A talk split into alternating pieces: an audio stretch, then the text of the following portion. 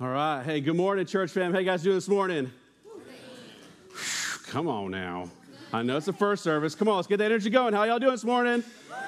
A little better. All right, it's a little better. Hey, my name is Andrew Crowell. I'm a student pastor here at our Ross campus. I'm so excited to be preaching and be with y'all this morning. I want you guys just to turn to someone next to you, give them a high five. Let's just start off with some good energy. High five. High five somebody. If you're watching online, you don't have someone to high five, here you go. Ready? One, two, three, digital high five. Nice. Excellent. We are continuing our series today. That's a great question. But before we get started, I have to confess something to you guys. I have trust issues. I, I have bad trust issues. Look, like I had like really cool parents, great parents, good authority figures in my life growing up. My trust issues come from me and my friends doing the stupidest stuff to each other growing up. Did you guys have dumb friends growing up? Yeah. Like, so we were in class, like if someone would be like leaning back in their chair, right? You just kick that chair out from under them and they just fall back.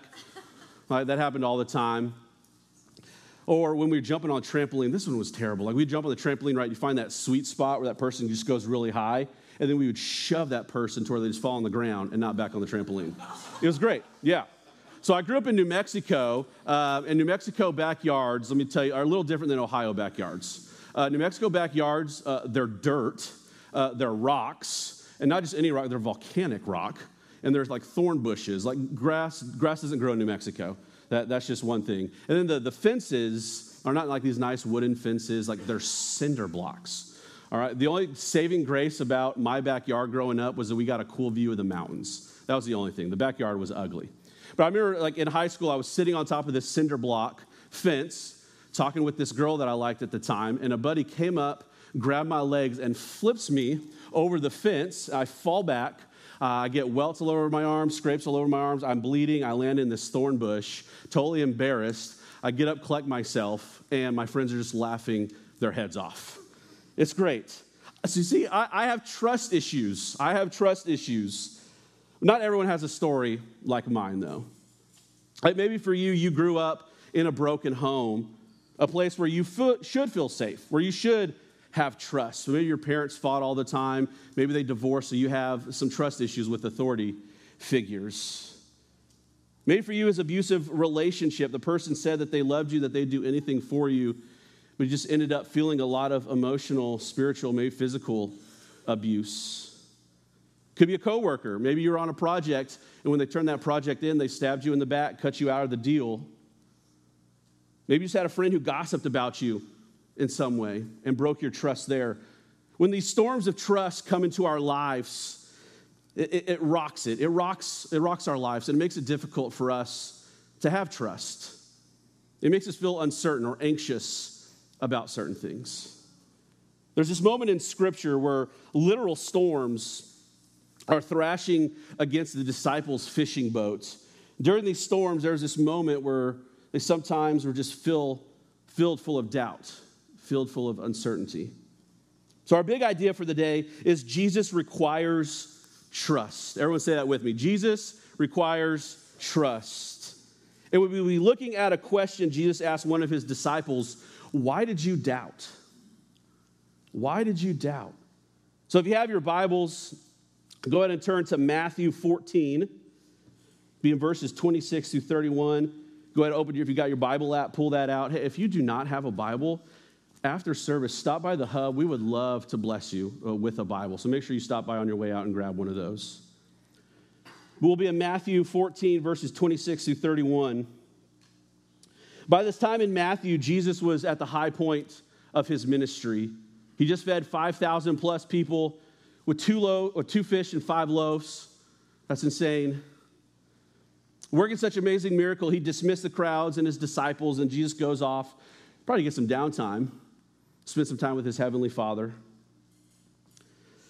Jane mentioned it a couple weeks ago that Jesus was sleeping on the boat when these storms hit, right? And if we're trying to learn from Jesus to live like Jesus, I think it's easy to say that we should all be taking naps. Can I get an amen?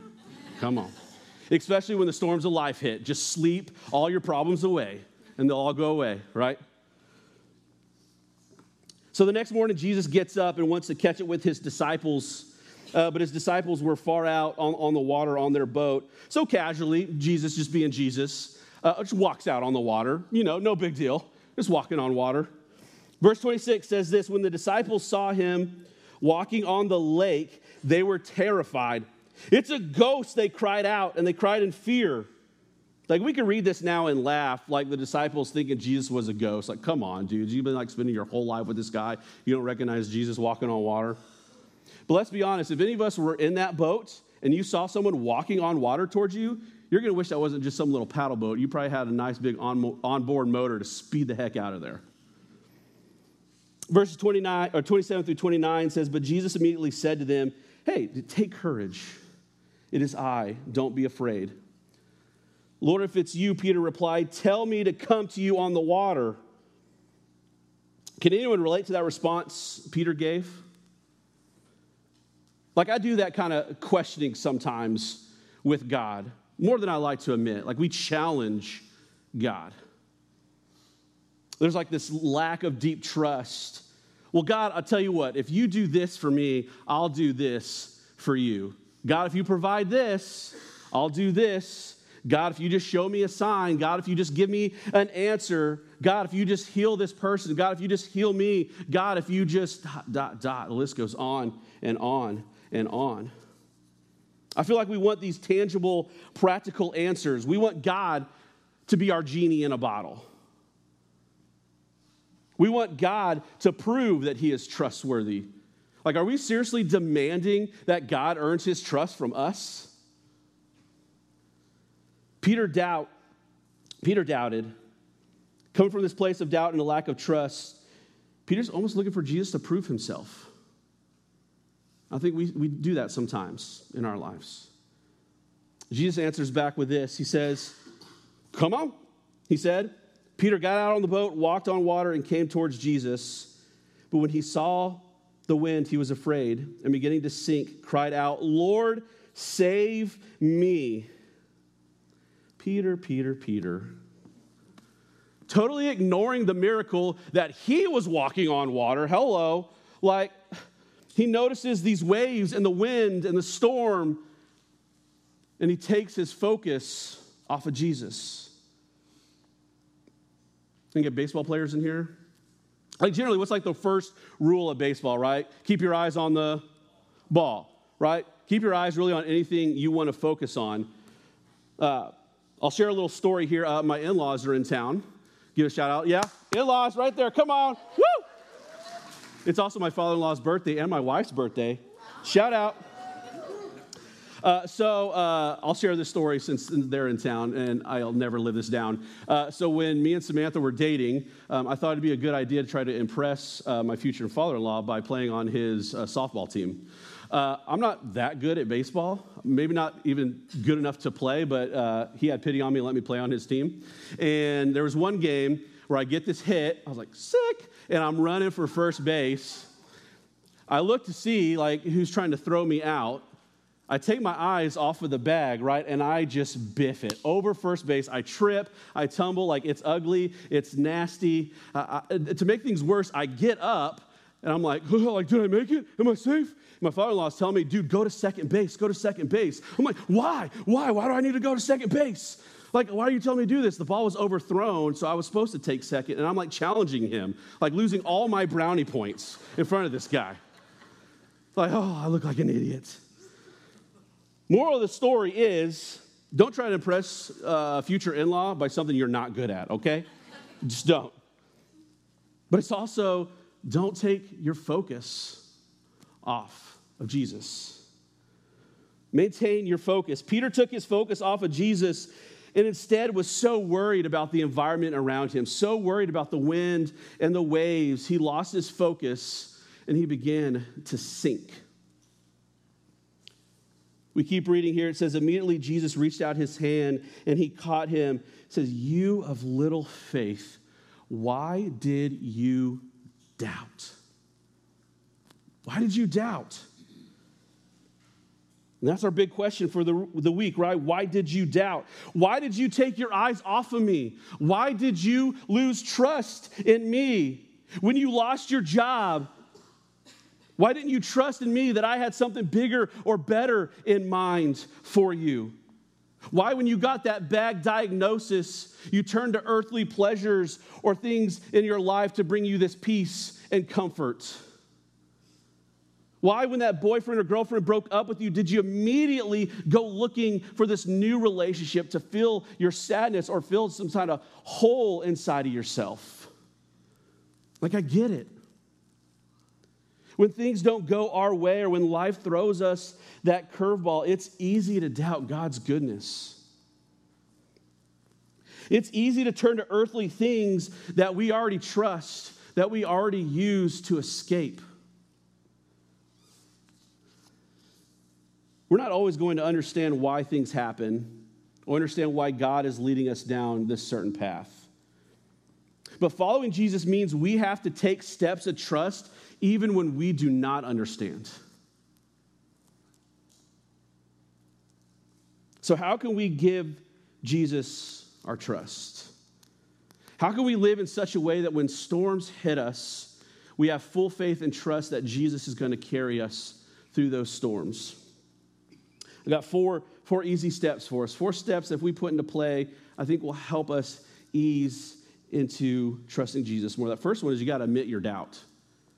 You have to admit your doubt. We see in verse 26 that the disciples doubted what they saw. Remember, said, It's a ghost, they cried out in fear. I don't know, maybe it was just the strain of fishing or being on the water too long, but seeing a person walking on water could drive you to doubt or question what you're seeing. Like, how do you doubt God in your life? How does that look like for you? What are those trust issues that you're battling? We all have them. Like, we all go through difficult seasons where trust just chips away at us a little at a time. But during those seasons or circumstances, we have to admit our shortcomings. We have to admit our trust issues we have to tell God that we're struggling. There's this stigma going around, like we feel like we have to hold in our doubts, hold in our struggles. Like, don't let anyone know. I don't, I don't want to seem weak. I don't want anyone to think that I struggle with something or that I'm doubting something or I have these issues in my life. Holding on to that only causes us to be dragged deeper and deeper into trust issues and makes it harder to get help. Confess where you are weak. Confess that you're having a difficult time trusting. Share your doubts. God can handle it. Believe me, God can handle your doubts. We need to admit our doubts and we can start to learn how to trust God. So admit your doubt. The second thing is you got to take risk and you have to repeat it. Take risk and repeat. I wonder what would have happened if Peter never got out of the boat. Like Peter, Peter's like, hey, I know I'm in this storm, waves are crashing around me, but I know this boat. I've been in this boat probably my whole life. I understand this boat. This boat is comfortable. God, I don't know what's outside of this boat. I don't know what it looks like out there. Like, have you guys ever been there? Uncertain about what's ahead, so you just stay idle? You stay with what's comfortable. The comfort zone, man, it's, it's nice, it's cozy, it's warm, but there is nothing good found there. Lazy things are found there. One of the grossest things you can see out, like on the water, like when I, when I go fishing, one of the grossest things you can see is stagnant water. Have you guys seen stagnant water before? That's disgusting. There's no movement. There's no movement in that water. That water stays still, so all it trash collects on it. All this gross stuff can grow on it, like mosquito larvae grow on it. All right, it's nasty. Just stagnant water. It smells disgusting. Like, not to make this nasty reference, but your life without risk is stagnant water. Your life is, all right? Your life is gross. Don't stay idle. Don't become stagnant. All that doubt that was there will build stronger because of your lack of action. We see in verse 29, Jesus calls Peter out. And Peter, and Peter lays his doubts and fears aside, getting out of his comfort zone. He gets out, he gets out of the boat. Jesus says, Come on. He said, Then Peter got down out of the boat, walked on water, and came towards Jesus. I'm telling y'all right now get out of your boat. Get out of the boat. Take the risk. Keep taking it. Don't stay still. Don't become stagnant. I had a good friend of mine back in Texas always tell me, Oh, you got to risk it to get the biscuit. I don't know what the biscuit is, but I love biscuits, so I'm going to risk it. You got to risk it to get the biscuit. Tweet that out. I mean, that's probably what everyone's going to remember today. Everyone say, risk it to get the biscuit. Come on. Third thing, expect uncertainty to return. Expect uncertainty to return. Like these action steps aren't going to be easy. And one thing I can guarantee is that uncertainty will return. It might creep back up in, into our lives. And I'm sure you guys have already seen this play out. I mean, I felt it. Like I just moved my family over 900 miles from Dallas to Cincinnati. In Dallas, we were comfortable. We had a great house. We had great friends, great jobs. We were close to our family. I was close to my mediocre sports teams, okay? But we felt God calling us to leave.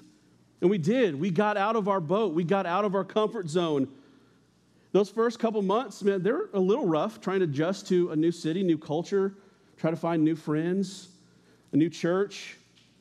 I'll tell you what, man, White Oak, y'all, it's amazing people. It, it, made it, it made it really easy to feel welcome here. But we still struggle with some uncertainty. Peter did as well. Verse 30, Peter says, But when, the, when he saw the wind, he was afraid and began to sink and cried out, Lord, save me. Lord, save me. I could promise you there is always going to be storms outside of your comfort zone. But it's those storms that grow us, that make us rely on God's goodness, that make us rely on God's grace. The more we practice this, the easier it can be to cry out to Jesus, just like Peter did. When life storms are hitting all around us, it should become easier. That fourth step embrace the presence of God and repeat. As Peter was outside the boat, he was filled with doubt, probably scared to death. I'm not sure any human has ever walked on water before. I don't know. But what he did, he cried out to God he cried out and literally reached for the only person that could save him. The one person that could save him from that storm. Verse 31 immediately Jesus reached out his hand and he caught him. I remember when my daughter was learning to, to swim and, and jump in the water, she would always ask, like, Daddy, you going to catch me? And I always respond, yeah, Boo Boo, of course, I'll, I'll always be here to catch you. I'll always be there to catch and embrace you. Which, in all reality, I mean, dads, like we, we say we're going to be there, but man, we might not always be. If me, some sinful, imperfect, basic human being can promise to always catch my daughter, how much more can a perfect, holy, loving, caring God catch and embrace you? It's been awesome being a father, and honestly, like it's helped me to understand more of how God is this ultimate father, always there to care for, to correct, to teach, to love, to bring us hope for eternity. I mean, maybe for some of us, we didn't have a great example of an earthly father or didn't have one at all, so and it's hard to see God as this loving father figure. Whatever your situation, God is there. God is there. He's standing outside the boat, calling you out and ready to embrace you when you have trust issues, when you have doubt, ready to embrace you when you fall. We have to embrace the presence of God because He is trustworthy. I mean, He made us, He knitted us inside of our mother's womb. Luke's 12, 12 7 mentions that He knows the amount of hair on our heads. That's awesome. For some of us, they're a little bit easier to count than others. I don't know about you, but, but if someone went all, to all that length and detail to create me and know me, I feel like that person could be trustworthy. Trust him, embrace his presence, and continue to do so. You of little faith, why did you doubt? Why did you doubt? Why did you take your eyes off of me? Why did you not trust me in the storms of life? As much as I would never want to hear my Savior ask me that question, I'm sure He has screamed that at me several times in my life. When life is good, it's easy to trust. Oh, so easy to trust when life is good. But when the storms of life start to pound, our propensity towards trust quickly slips to doubt and uncertainty. Tell you this Jesus did not waver, and neither should we. If Jesus can walk on water, if he could turn water into wine and give you living water, surely he can keep you from the waters that threaten to rock your boat. Our doubt should drive us to trust. Our doubt our insecurities should drive us to trust God more. Jesus requires trust. If you're struggling with trust, or if you just have questions about who Jesus is or need some prayer, come find me. I would love to chat. I'd love to pray with you. Come find our campus pastor, Chris. We'll have a prayer team at the end of service down here, too. If anyone just come down, we would love to pray for you. Don't wait. Don't let doubt and uncertainty sink in to your life. Let me pray for us. Man, God, you're so good. God, thank you that you do not waver. God, thank you that you're bigger than our doubts, that you're bigger than our trust issues, that you're bigger than our struggles, God, that you are bigger than our sin. Father, I pray for everyone in this room, Father, myself included, that when storms of life hit us, that we, we get out of the comfort zone, that we can trust you, that we can lean into you, Father, because you are good. Thank you for who you are. Thank you for what you're doing in our lives. Thank you for the cross. Thank you for the resurrection. Thank you for a hope of eternity, Father. God, we love you. It's in your name we pray. Amen.